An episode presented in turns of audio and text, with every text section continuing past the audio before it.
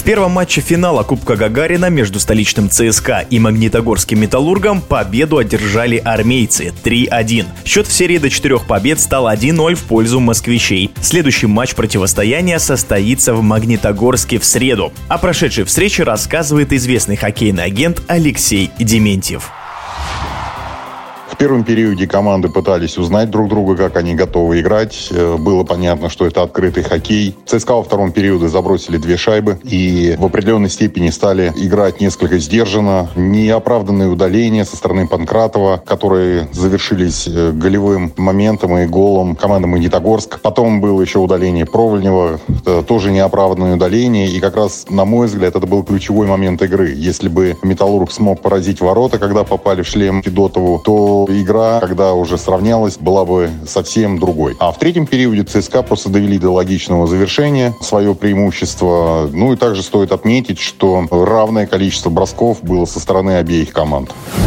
Сказать конкретно, за счет чего именно армейцы были сильнее, достаточно сложно, но это просто чувствовалось и виделось по игре. Даже если мы соотнесем это с количеством бросков, которые были равными как с одной стороны, так и с другой, но не будем забывать, что у Металлурга было преимущество по большинству, и они тем самым не смогли воспользоваться. То, что у игроков Металлурга было определенное преимущество по дням восстановления, я не думаю, что играло какую-то ключевую роль. Здесь, может быть, даже сказать, что игроки ЦСКА были в достаточном тонусе, сыграв 7 матчей непростой серии с командой СКА. Здесь все-таки игровой тонус в первом матче сыграл ключевую роль и помог одержать ЦСКА победу.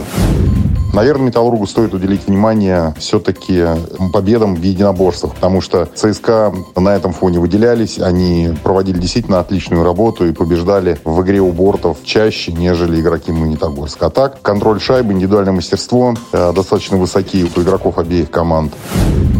Очень сложно назвать лучшего игрока матча, так как каждый из игроков внес свой вклад. И даже в Магнитогорске, как обычно, выделялся Яковлев, Чибисов своими единоборствами. ЦСКА это, конечно, Плотников, Нестеров. И я очень рад за Андронова, который поразил ворота, открыл счет встречи. Поэтому кого-то одного выделить очень сложно. Серия только началась. Какая-то из команд должна была выиграть. И я думаю, что самое интересное впереди.